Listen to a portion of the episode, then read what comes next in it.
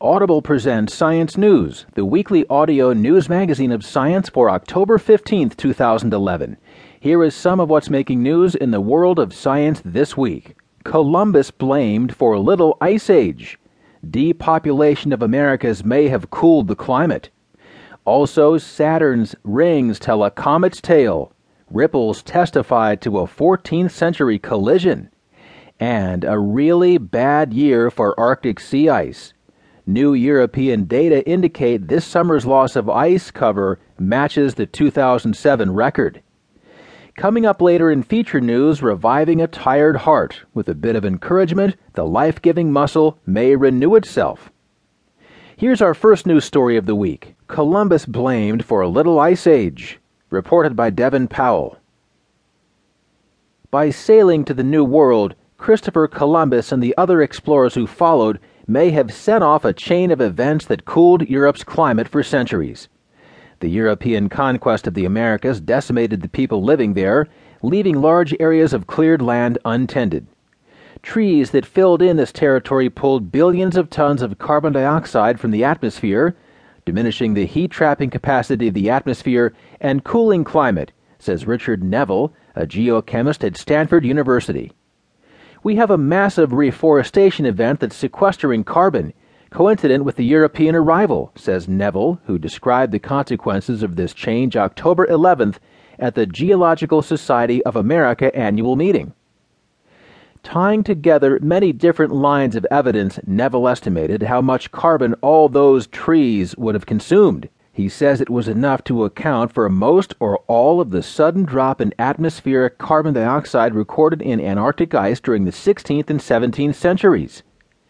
This depletion of a key greenhouse gas, in turn, may have kicked off Europe's so called Little Ice Age, centuries of cooler temperatures that followed the Middle Ages. By the end of the 15th century, between 40 million and 80 million people are thought to have been living in the Americas. Many of them burned trees to make room for crops, leaving behind charcoal deposits that have been found in the soils of Mexico, Nicaragua, and other countries. About 500 years ago, this charcoal accumulation plummeted as the people themselves disappeared.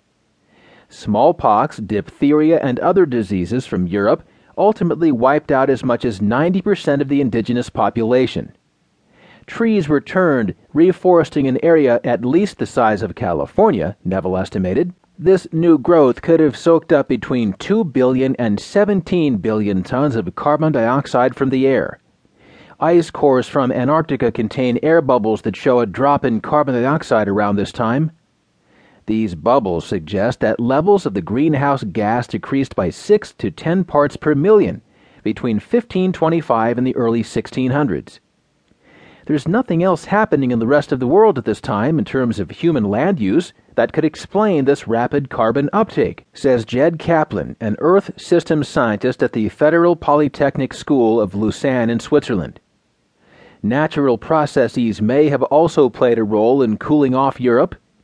A decrease in solar activity, an increase in volcanic activity, or colder oceans capable of absorbing more carbon dioxide.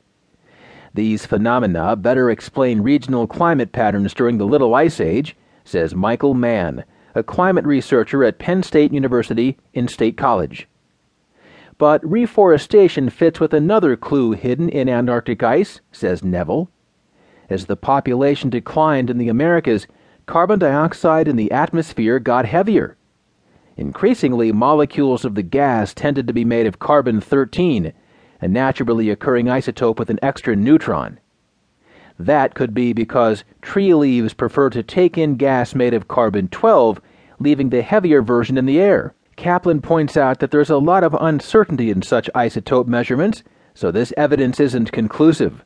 But he agrees that the New World pandemics were a major event that can't be ignored, a tragedy that highlighted mankind's ability to influence the climate long before the Industrial Revolution.